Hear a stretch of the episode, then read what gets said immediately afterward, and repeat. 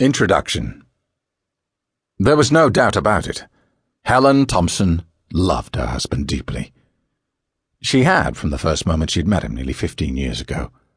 He was a kind and gentle giant of a man. A good man. But oh my, was he boring. When Helen was a teenager, she was ambitious, rebellious, and headstrong.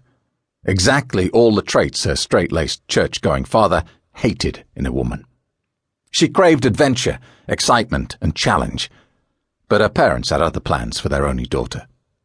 When Raymond Thompson came a calling, with his please, sir, and thank you, Mr. and Mrs. Miller, he was seen as the antidote to their wayward daughter. When Ray dropped to one knee at a family barbecue, Helen said the only thing she could.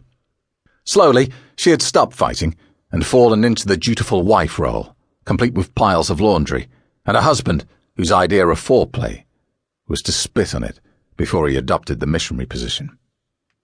The man she was married to had no idea of the passionate, lustful woman that lived inside the hollow shell that she had become.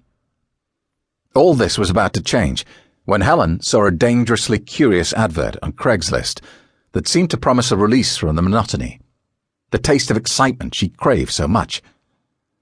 Deciding she had had enough of the tedium at home, and the assholes at work, Helen threw caution to the wind and responded to the advertisement, inviting a train crash of submission, bondage, and sexual ecstasy into her life.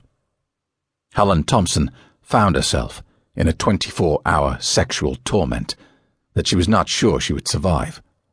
But the aftershock of her ordeal would end up violently impacting everything in her life, culminating in a blisteringly chilling and long overdue act of revenge for long suffering Helen.